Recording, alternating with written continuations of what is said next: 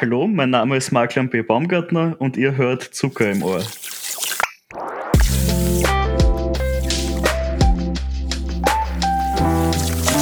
Zucker im Ohr. Hallo und herzlich willkommen zur 18. Folge von Zucker im Ohr. Ich bin Georg und hier ist mein Co-Host Alex. Hallo und unser heutiger Gast Marc Baumgartner. Hallo. Ähm, man könnte dich kennen als Autor von der Sternenvermächtnis-Saga, die seit 2015 meinen Informationen nach ähm, erhältlich ist eben. Und ähm, ja, möchtest du was dazu sagen, so in etwa, was das ist, wie man sich das vorstellen kann für die, die davon noch überhaupt nichts gehört haben?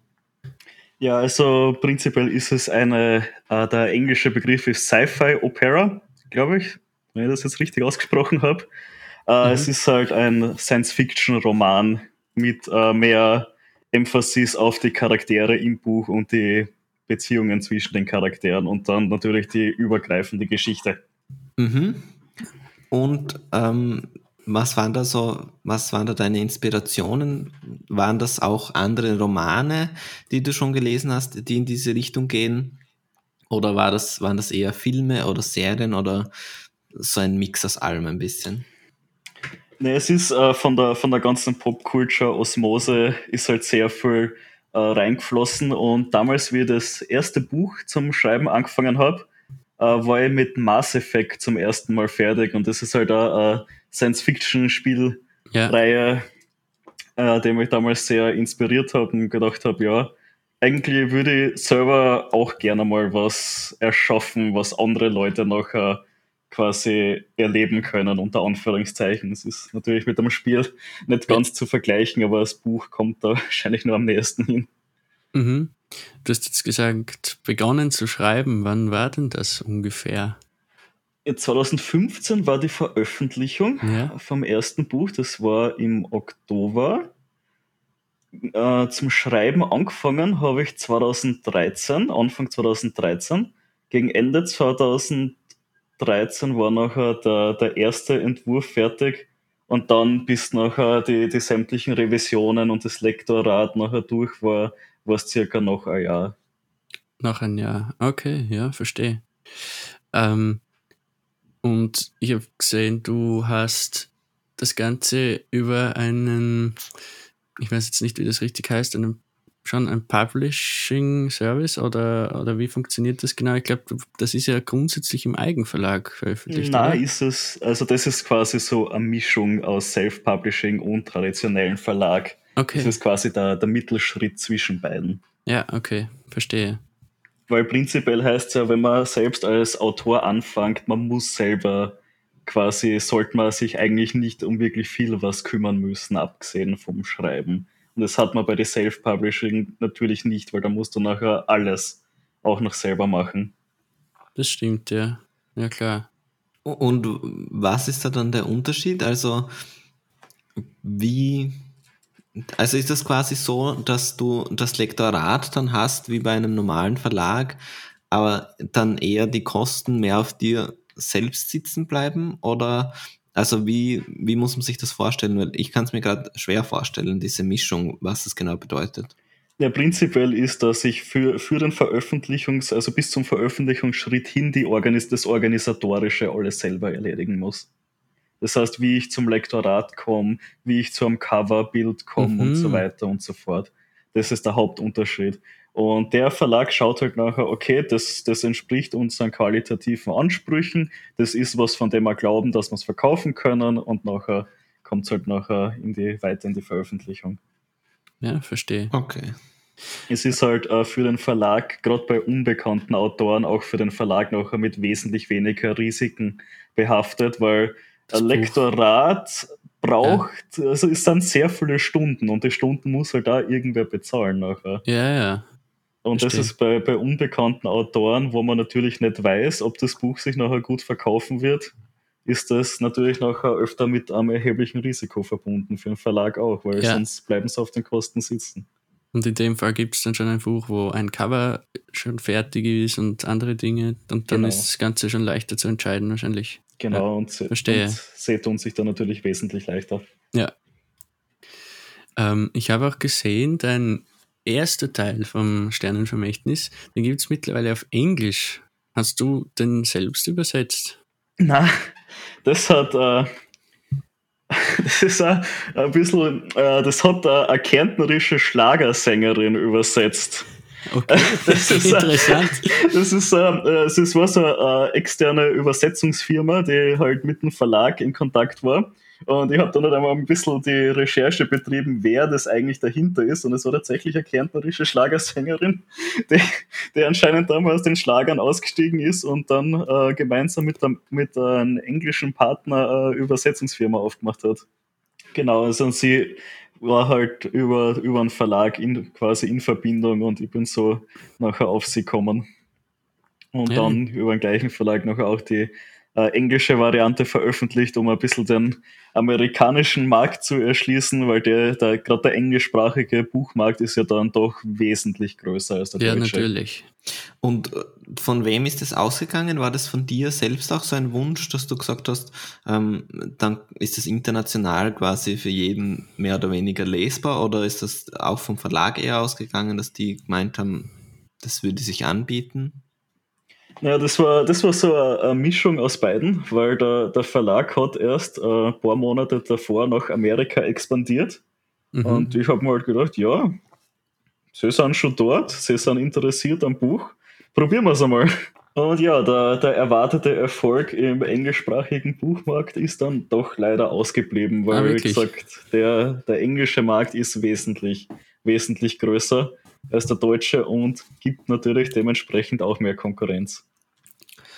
Ähm, okay, ja, interessant. Also wir haben bei der deutschen Variante schon ein bisschen reingelesen und, und halt jetzt nicht allzu viel, noch nicht das ganze Buch gelesen, aber zumindest reingelesen und auch ähm, so ein bisschen, bisschen recherchiert. Und es gibt ja auch Humor bei dir in den Romanen, ist das richtig? Äh, Mord, meinst du? Sorry. Na, Humor. Humor. Achso, Humor, ja. Selbstverständlich, der, der Humor ist für mich ein recht äh, wichtiges Element und was mir auch beim Schreiben an sich am meisten Spaß hat, äh, macht, ist der, der Dialog zwischen den Charakteren. Und yeah. gerade wenn man zwei verschiedene Persönlichkeiten hat und dann kann es zu recht unterhaltsamen Interaktionen kommen. Ja, ich habe auch den Einstieg schon sehr gut gefunden, gleich im ersten Kapitel. Und es wird gleich jemand verwandelt, jetzt ein kleiner Spoiler.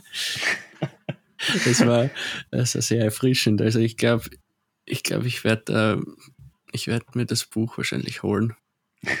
das freut mich, wenn es ja. dir gefällt. Ähm, ja, also das heißt, Humor auf jeden Fall auch sehr wichtig. Und jetzt vielleicht zu dem Sci-Fi, also äh, generell zu dem Genre ein bisschen von dieser Literatur. Ähm, momentan sind ja so Sachen in, wie Black Mirror oder, oder in diese Richtung in, in Sci-Fi modern. Ähm, warum hast du dich da entschieden, dann diese eher in die klassische Richtung von Sci-Fi zu gehen? Nee, ich bin selber sehr, ähm, ein sehr großer Fan von der mhm. klassischen Sci-Fi. Äh, ein bisschen ähm, die, die älteren Sachen, weil ich bin selber äh, mit Star Trek, The Next Generation, ja. äh, groß geworden und habe das damals immer im Fernsehen geschaut. Es war schon lang nachdem es rausgekommen ist, weil es ist, glaube ich, in die 80er Jahre entstanden, aber bis, genau, es, dann ja, im, so in, bis es dann im deutschsprachigen Raum war, war das dann halt genau für meine Kindheit und dieses, diese äh, verschiedenen Charaktere, die halt in einem Raumschiff sind und dann durch Kooperation Probleme lösen müssen und dieser mehr optimistische Zukunftsausblick, der mhm. hat mir damals halt sehr zugesagt und es ist bis, bis heute hängen geblieben und kommt, glaube ich, ja immer wieder mal durch. Ja. Ähm, könntest du dir auch vorstellen, dann in Zukunft einen Roman zu schreiben in einem anderen Genre? Äh, ich habe es einmal schon versucht. Okay. Das ist dann mehr in die postapokalyptische äh, Richtung gegangen. Das war, okay. war äh, Spin-off zur Sternenvermächtnisreihe, mehr oder weniger, wenn man so will. Also er hat noch immer ah, cool. die, die Sci-Fi-Elemente gehabt, nur das ist, ist a, so ein Werk, das liegt bei mir auf der Festplatte und ich glaube nicht, dass es jemals wer anders zu Gesicht kriegen wird. oh, schade. naja, vielleicht ja irgendwann. Ja, es ist halt immer, weil ich habe eigentlich drei Bücher, sind im Moment veröffentlicht. Ja. Und Mhm. aus der Sternenvermächtnisreihe habe ich aber zehn geschrieben. Zehn, und- wirklich. Ja, zehn Stück. Und es ist Wow. halt bei den meisten, denke ich mal, es ist für mich interessant gewesen zum Schreiben, aber ich frage mich halt immer, wie ist das nachher für, für andere Leute zum Lesen? Ist es nachher auch interessant? Und das sind halt ein paar Werke, wo ich mir denke, okay, das wird jetzt für, für einen Leser, der jetzt nicht so investiert ist in das Ganze, nicht so aufregend sein. Mhm. Also seit Verstehe. 2013 äh, sind jetzt diese zehn, zehn Bücher quasi entstanden. Genau. noch nicht, also drei veröffentlicht, aber äh, zehn schon geschrieben, mehr oder weniger. Genau, und man muss auch fairerweise sagen, dass das Schreiben von einem Buch ist der wenigste Aufwand. Die, die eigentliche Arbeit kommt nachher mit dem Veröffentlichungsprozess. Okay. Weil das, das Buch, das schnellste, was ich geschrieben habe, das, war in, das waren 400 Seiten in zwei Monaten. Also Wow. das, das war das schnellste. Okay. Und im Vergleich der Veröffentlichungsprozess wird deswegen aber nicht schneller. Ja. Weil ich habe de, den Schreib, also die erste Iteration ist das Schreiben, dann Mhm. habe ich zwei Iterationen, wo es mir nur ums Korrekturlesen geht.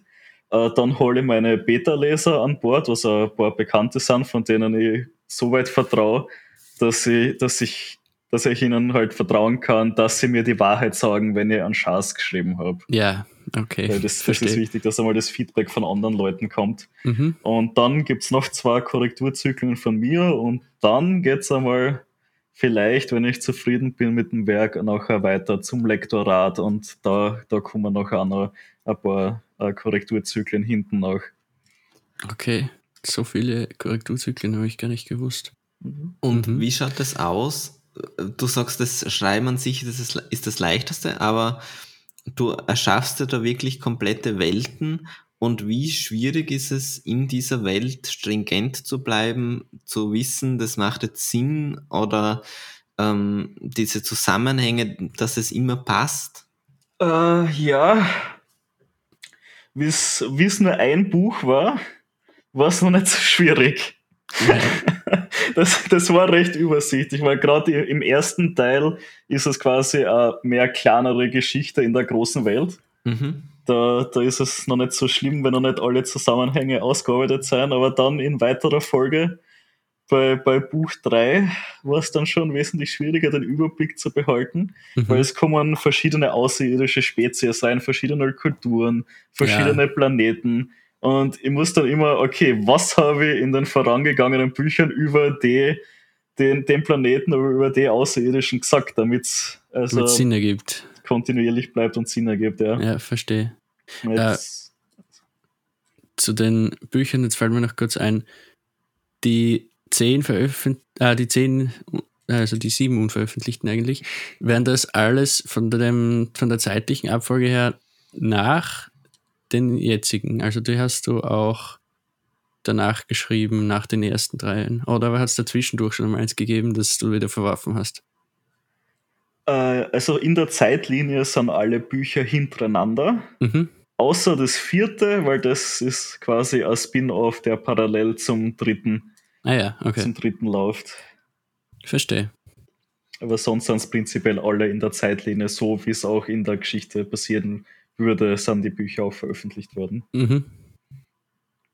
Und äh, diese, eben nochmal kurz um auf das zurückzukommen, mit dieser Stringenz, benutzt du da dann so wie Steckbriefe, dass man sagt, ähm, ja, auf dem Planeten, da ist dann der Planet und dann sagt man, ähm, die Vegetation ist so oder es gibt gar keine Vegetation oder, oder wie, welche Hilfsmittel nimmst du da zur Hand? Ich meine, das ist, also was das angeht, mache ich es recht einfach. Äh, Ich habe einfach ein Word-Dokument mit, ein- mit einem Haufen Überschriften drinnen für den Planeten, den Planeten, den Planeten, die Spezies, die Spezies, die Spezies und Mhm. dann in Stichworten kurz alles, was ich bisher dazu ausgearbeitet habe und ausgedacht habe, dass man das halt recht schnell wieder nachschlagen kann. Okay, ja. Ja, das ist natürlich hilfreich, ja, klar. Ähm, ich hätte jetzt zur vielleicht. Macht aber auf jeden Fall Sinn. Ja, sicher. ich wollte jetzt zur Sci-Fi-Literatur in Österreich noch kurz was wissen. Und zwar, glaubst du, dass man es in Österreich schwieriger hat, ähm, mit Sci-Fi ernst genommen zu werden als in anderen Ländern vielleicht? Ja, das, das kann ich nur schwer sagen, weil ich bin beim deutschen Verlag. Ja, ja, also, stimmt. Äh, ich glaube, der, der Science-Fiction-Markt in Österreich ist vorhanden. Ja. Nur, ich glaube, also es ist ein bisschen schwierig einzuschätzen, weil, weil mein, alle meine Freunde sind, sind im Science-Fiction-Bereich unterwegs. Mhm. Also demnach kann ich sagen, okay, 100% der Leute, die ich kenne, aber. Ja, okay, das ist natürlich keine, keine äh, repräsentative Studie jetzt. Nein, also, äh, ich weiß, dass er vorhanden ist in Österreich, nur ist, glaube ich, nicht das weit verbreiteste, verbreiteteste Genre, ja, das es in Österreich gibt. Ich glaube, da, da ist Deutschland wesentlich stärker vertreten und sei es nur wegen der höheren Einwohnerzahl. Mhm. Ähm, wenn jetzt, äh, also ich spoilere jetzt nochmal, die Hauptfigur heißt Florian. Ja. äh, wenn es da jetzt so, wie es schon mit vielen Büchern passiert ist, einfach einen Anruf geben würde von Netflix und die würden deine Geschichte ähm, verfilmen wollen, wer wäre das perfekte Casting für den Florian? das, das, ist eine ausgezeichnete Frage. Über, über das habe ich noch nicht so wirklich nachgedacht.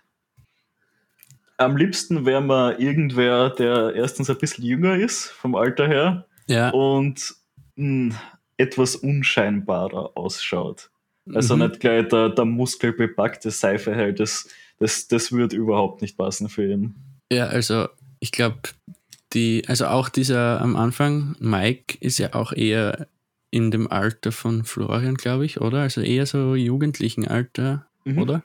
Genau, also sie ja. sind beide äh, um, die, um die 18, wenn ich das jetzt richtig ah, ja, okay. habe. Verstehe. Ja, natürlich. Ähm, jetzt haben wir ganz viel eigentlich über deine Bücher und über die ganze Buchreihe gesprochen, aber was machst du eigentlich, also außer dass du die Bücher geschrieben hast? Äh, Im Moment nicht sonderlich viel außer studieren. Ich mache gerade meinen Master in Elektronik und Computeringenieurwesen an der FH Joanneum in Kapfenberg. Und ja, äh, mache auch nebenbei ein Praktikum bei Joanneum Research und bin bei beiden eigentlich recht eingespannt, dass sie nicht wirklich zu viel was anderem kommen. Ja, das, das, das, Schreiben ist jetzt schon länger nicht mehr gegangen wegen diversen Verpflichtungen, was sehr schade ist, aber der Master ist bald vorbei und dann geht es hoffentlich auch wieder mit den Büchern etwas voran. Sehr cool. Das heißt, du bist auch wirklich dann motiviert, dass du noch weitere Bücher schreibst. Das hört oh, sich ja. sehr gut an. Sehr cool. Ja, so die, die Ideen sind, sind immer da. Nur die Frage ist eher, ob man auch die Zeit zur Umsetzung hat. Ja, ja, klar. Besser so als umgekehrt wahrscheinlich, wenn man die Zeit hätte, aber keine Ideen. Ideen fehlen. okay, ja. Stimmt natürlich auch.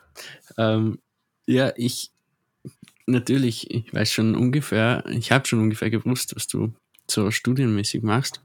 Ähm, und ich weiß auch, irgendwie habe ich letztens, ich sage jetzt nicht genau woher, ähm, da hat es irgendwas gegeben mit einem Projekt mit Minensuchrobotern oder so. Genau, das ist eine Projektarbeit, die in Kooperation mit der FH entstanden ist und der Karl-Franzens-Universität in Graz. Ja.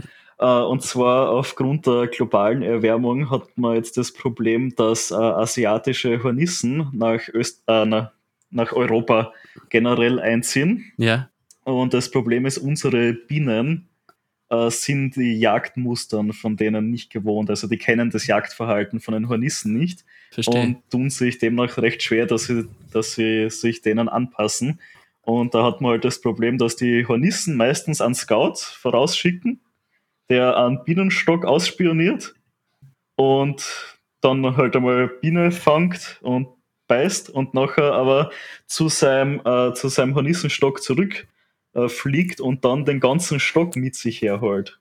Ach du meine Güte. Und dann der ganze Hornissenstock gegen einen Bienenstock, die sind innerhalb von Stunden nachher ausgelöscht. Und dagegen Okay. können sich die Bienen halt äh, recht schwer wehren. Und deshalb ist jetzt eine Art äh, Forschungsprojekt entstanden, wo es halt darum geht, ein Abwehrsystem für den Bienenstock zu entwickeln. Cool.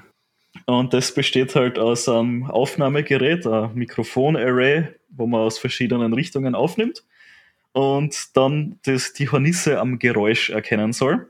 Und Mhm. dann eine Art Wasserpistole soll nachher eine klebrige Flüssigkeit auf die Hornisse schießen und sie nachher flugunfähig machen. Cool. Aber sind es diese Hornissen, von denen man auch gelesen hat, vielleicht einmal in den News? Ich weiß nicht, ob unsere Hörer da vielleicht einmal was gelesen haben drüber. Ähm, diese riesigen Hornissenarten, also sind die größer als unsere heimischen? Äh, sie sind, glaube ich, äh, etwas größer und etwas stärker gepanzert, wenn ich das jetzt richtig in Erinnerung habe. Aber das kann ich euch keine Garantie drauf geben, dass das stimmt. Ich habe mehr mit den Audiodateien gearbeitet als mit den Viechern selber.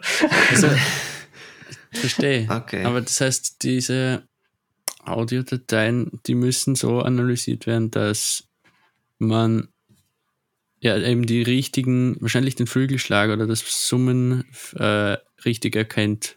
Genau, also die, die Idee war, dass man die, den, den Ton vom Flügelschlag in ein Bild übersetzt, der nachher von einem Deep Learning Algorithmus interpretiert werden kann. Das Ah. nachher vorhersagen kann, ja, Hornisse anwesend oder nicht anwesend. Und vielleicht eine andere Frage, die du vielleicht auch aber nicht beantworten, beantworten kannst. Ähm, jagen heimische Horn- Hornissen auch Bienen? Ja, die heimischen Hornissen jagen auch Bienen, nur die, die Bienen kennen das, also sind mit den heimischen Hornissen vertraut und können dementsprechend äh, ausweichen. Ach so, okay. Okay. Und es ist auch, die, die, die, gegen die heimischen Hornissen haben die Bienen auch ein recht gutes Abwehrsystem. Das ist, weil sie, sie, können, die, sie können die Hornissen nicht totstechen und auch nicht totbeißen, weil dafür ist der Panzer zu dick. Äh, was die Bienen jetzt nachher machen, ist, dass sie all, also so viele wie möglich zur Hornisse hinfliegen äh, und sich nachher auf der Hornisse festhalten und nachher mit der eigenen Körperhitze einen Hitzschlag bei der Hornisse herbeiführen. Aha. das, Cool. das ist ja richtig, also richtig ausgefinkelt. Ja, so das war die, die Verteidigungsmaßnahme war halt recht interessant und das geht halt bei den europäischen, äh, weil die, so, die europäischen, die äh, stehen quasi still im Flug vorm, Hon- vorm aha. Bienenstock und Mhm. warten auf die Bienen unter Anführungszeichen. Und die asiatischen fliegen aber mehr in einem Zickzackmuster und weichen demnach mehr aus und darum können die Bienen sich da jetzt nicht mehr so gut dagegen verteidigen. Oh je. Aber so Hornissen, Hornissen, haben die einen Sinn? Weiß das jemand? Ich, ich bin mir da auch nicht sicher, ob die jetzt für, ob die irgendwas bestäuben, keine Ahnung, ich weiß es nicht. Aber ich glaube, man darf die ja zum Beispiel nicht, dürfte die ja gar nicht umbringen, die europäischen Hornissen zumindest, glaube ich. Diesen, wenn man da so einen Stock hat. Genau, die, die europäischen stehen unter Artenschutz, soweit ich weiß. Das heißt, man darf sie auch nicht erschlagen, wenn man eine im Wohnzimmer hat. Nur ob man nachher in der Panik dran denkt, wenn dieser Riesenbrummer auf einen Zug geflogen kommt, ist wieder eine andere Sache. Ja, ist logisch, ja. Ja, ich hatte letztens eine am Balkon und, und hatte richtig dann ganz schnell alle Fenster zugemacht und so, weil falls die reinkommt, ich wüsste gar nicht, was ich mache, weil die schon riesig sind, so Hornissen und irgendwie furchteinflößend. Das, das Schlimme ist, du, du bringst sie ja auch so einfach nicht um, weil wenn du da mal mit der Zeitung draufhaust, das ist dann auch eine Nisse ziemlich wurscht. Die ist ordentlich gepanzert. ja, das, das glaube ich, ja. Ähm, ihr, warte mal, ihr wohnt ja gar nicht so weit voneinander entfernt, oder? Doch? Oder seid ihr am komplett anderen Ende von Graz? Ich bin aus der Krambacher Gegend, das ist die, Ja, genau. äh, die, die südliche Ecke. Und du, Alex, bist, ich muss mich jetzt kurz orientieren. Gegend. Ja, okay. Ja, egal. Ähm, eigentlich wollte ich wissen, wie heiß ist es eigentlich bei euch gerade heute? 30 Grad, gefühlt 40. Aber Ja, also haben wir hier auch. Ja, 27 angeblich, aber ich habe nur diese, das generelle Wetter, nicht kein wirklich individuelles. Mhm. Ja. Ich würde jetzt vorschlagen, dass wir noch eine kurze Pause machen Mhm. und dann geht's gleich weiter. Äh, Ich hätte noch eine Frage vielleicht Ja? vor, weil du willst dann weitermachen mit den fünf Minuten. Ja, ganz egal. Okay, dann machen wir die Pause. Ja, passt. Dann bis gleich. bis gleich. Hallo und herzlich willkommen zurück aus der Pause. Die war jetzt dringend notwendig. Also, jetzt habe ich wieder eine vernünftige Temperatur, habe die Kälte von der Klimaanlage reinlassen können. Wir haben alle was zu trinken wieder, hoffentlich. Ja, sehr gut. Doch, doch, ich habe auch noch was. Sehr schön. Ja, gut. Dann ich weiß ich, dass du noch eine Frage hattest, Alex. Ja, genau, an den Marc. Und zwar, wie schaut das aus? Ähm, weil da habe ich noch nicht ganz durchgeblickt, das weiß ich ja noch nicht so wirklich. Ähm, gibt es in deinen Romanen auch Österreich-Bezug? Also wir haben ja den Florian als Protagonisten. Oder ist das einfach so, ist der Weltbürger? Ich habe es äh, recht bewusst nie klar gemacht, aus welchem Okay. Land er dann tatsächlich kommt. Und die, die Stadt ist halt so, äh, in der, aus der er kommt, ist eine gen generische Alle-Welt-Stadt. Aber es ist Ja. ja für, für die Geschichte selber auch nicht wirklich ausschlaggebend, wenn das jetzt aus einer sehr spezifischen Region kommt. Ja, eigentlich, vor allem weil es natürlich dann um eher um Planetendimensionen geht und nicht irgendwelche, ja, Städte, Orte oder so. Richtig? Genau, also es Ja. ist, äh, spielt generell nur sehr wenige Kapitel wirklich auf der Erde. Ja, Erde ist mehr, ist in den meisten Büchern mehr ein recht kurzer Zwischenstopp, der recht bald wieder verlassen wird. okay. Ich verstehe. Ja, auf jeden Fall wirklich sehr interessant, muss ich schon sagen. Ich glaube, ich werde mich wieder mal in die Sci-Fi-Welt ein bisschen reinwagen. Dank dir. Naja, dann soweit würde ich sagen, sind wir jetzt mal durch und ich würde gern mit den speziellen fünf Minuten starten. Ähm, Ich habe es vorbereitet. Du hast diesmal schon vorbereitet, super. Eine Premiere. Sonst wird immer gesucht, live. Die speziellen 5 Minuten.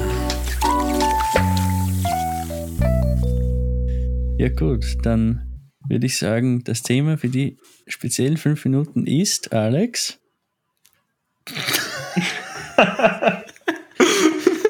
Das Word springt noch auf und ab bei mir. Du kennst das vielleicht. Ja, ich, ja, wir kennen es alle. Also, naja, auf und So. abspringen äh, ist eher Mac, eher Mac spezif spezifisch. Okay, es ist ein Thema Mhm. von unserem letzten Gast, Gerald Strasser, und das Thema ist ähm, Klimaerwärmung oder kommt die nächste Eiszeit? Okay, sehr schön. ja, da, da habt ihr den richtigen. Sehr schön. Da haben wir wieder mal, wie, wie schon öfter, ich glaube, das sind schon ein paar Mal passiert, dass wir das perfekte Thema für den jetzigen Gast gefunden haben. ja, ganz spontan, unvorbereitet. Ja, unvorbereitet. Ob die nächste Eiszeit kommt, keine Ahnung. Ob die Klimaerwärmung zum Problem wird, ja, Ja, ganz sicher. Das Klima verändert sich und der Mensch wird sich dementsprechend anpassen müssen. ja, Weil, also jetzt eh wieder, um den Hornissendetektor als Beispiel zu nennen, der einzige Ja. Grund, warum der entwickelt wird, ist jetzt, weil durch die Klimaerwärmung jetzt so Hornissen einfallen, Eben. die nicht heimisch sind. Genau, da haben wir schon eines der Probleme. Ähm, Arten breiten sich dort aus, wo sie vorher nicht heimisch waren und das wird wahrscheinlich für viele Menschen ein großes Problem sein. Dann, was mir zu dem Thema noch einfällt, Seen. Seen, glaube ich, sind sogar jetzt in letzter Zeit öfter in den Medien gewesen. Die erwärmen sich viel stärker als die Meere, weil natürlich weniger Masse an Wasser auch da ist. Ähm, die ganzen Ökosysteme in den Seen werden ja früher oder später einfach wahrscheinlich nur mehr aus Algen bestehen, könnte ich mir jetzt vorstellen. Mhm. Und ganz viele andere Dinge wie der Meeresspiegel, was eh schon sehr, sehr lange klar ist, dass der steigen wird. Ähm, ja, da wird es noch massive Probleme geben, ähm, auch wenn man ab sofort alles Mögliche an CO2-Ausstößen irgendwie ein, eingrenzt. Das geht, das geht nicht von heute auf morgen, dass sich das Ganze wieder regeneriert. Das dauert dann trotzdem so lange, dass wir die Effekte immer noch spüren würden, auch wenn sie jetzt sofort. Ja, und man, man, muss ja auch bedenken, man, man äh, tauscht manchmal ein Übel gegen das andere Übel. Weil genau. angenommen, es steigen jetzt sofort alle auf Elektroautos um, nachher hat man natürlich wieder das Problem, dass da wieder Abfallstoffe entstehen durch die ja. Produktion von den Batterien, mhm. durch die verwehrte alten Batterien, die nachher wieder in den, den ganzen Kreislauf reinkommen. Ich meine, prinzipiell bin ich großer Freund von Elektroautos, nur man muss es irgendwo auch realistisch be äh, betrachten, was macht man mit dem Ding wenn es genau. nachher nicht mehr funktioniert, weil die Batterie schon zu schwach ist. Ja, also ich habe jetzt in letzter Zeit wieder ein kleines bisschen gelesen darüber, dass mit dem Batterierecycling von den Autos zumindest schon einige Fortschritte gibt, aber ich glaube ehrlich gesagt, dass es eher kleine, kleine Verbesserungen sind als wirklich große ausschlaggebende Dinge. Ja, und dann, es gibt ja noch so Wasserstoffautos. Ja, genau, das hört man immer wieder. Ja, das ja. ist leider, also ich habe mich da sehr tief reingelesen einmal. Ähm, bringt gar nichts ähm, an, an CO2-Einsparungen, weil der Wasserstoff wird, glaube ich, zu über 90 Prozent oder noch mehr sowieso aus fossilen äh, Stoffen, Brennstoffen. Mhm wie sagt man es richtig? Ja, auf jeden Fall aus Erdöl eigentlich hauptsächlich und Erdgas hergestellt. Das heißt, ja, auch keine Lösung. Wenn natürlich der Wasserstoff anders hergestellt werden würde, dann sehe die Sache, glaube ich, ganz anders aus. Ja, die, die Sache ist ja auch, wenn man jetzt angenommen, man wird sofort auf Elektroautos umsteigen, man muss ja auch bedenken, der Strom fürs Aufladen, der muss ja auch wieder herkommen. Und wenn man jetzt sagt, okay, wir fahren jetzt alle in Elektroautos, aber dafür werden fünf neue Kohlekraftwerke aufgestellt, ist nachher die, die andere Kehrseite von der Medaille. Natürlich. Also der Ansatz mit, den, mit dem Aufladen zu Hause, mit den Solarkollektoren und das Auto ist jeden Tag voll geladen, ist natürlich da schon ein wenig der, der bessere. Mhm.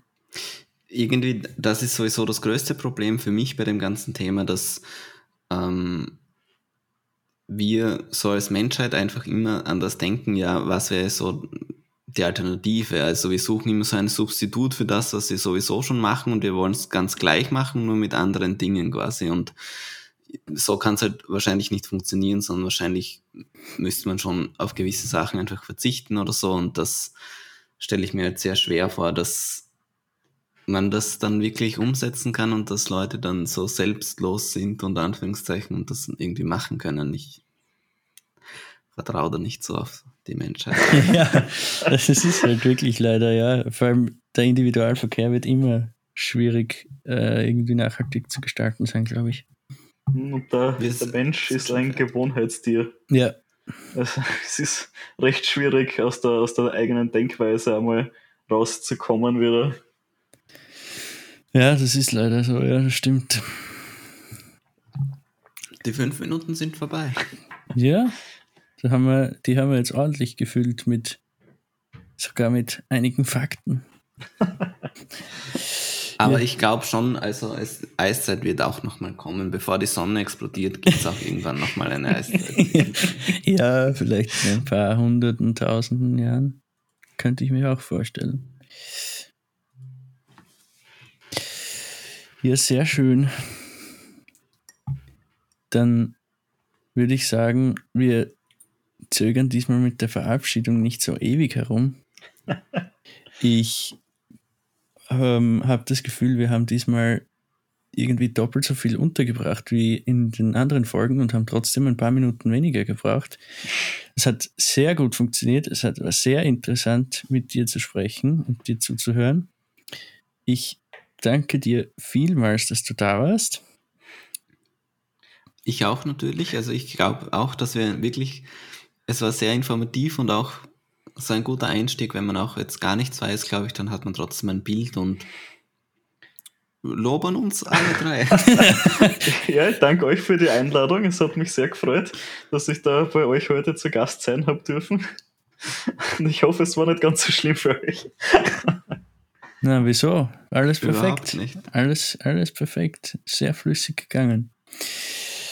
Ja, dann würde ich sagen, auf Wiederhören und bis zum nächsten Mal.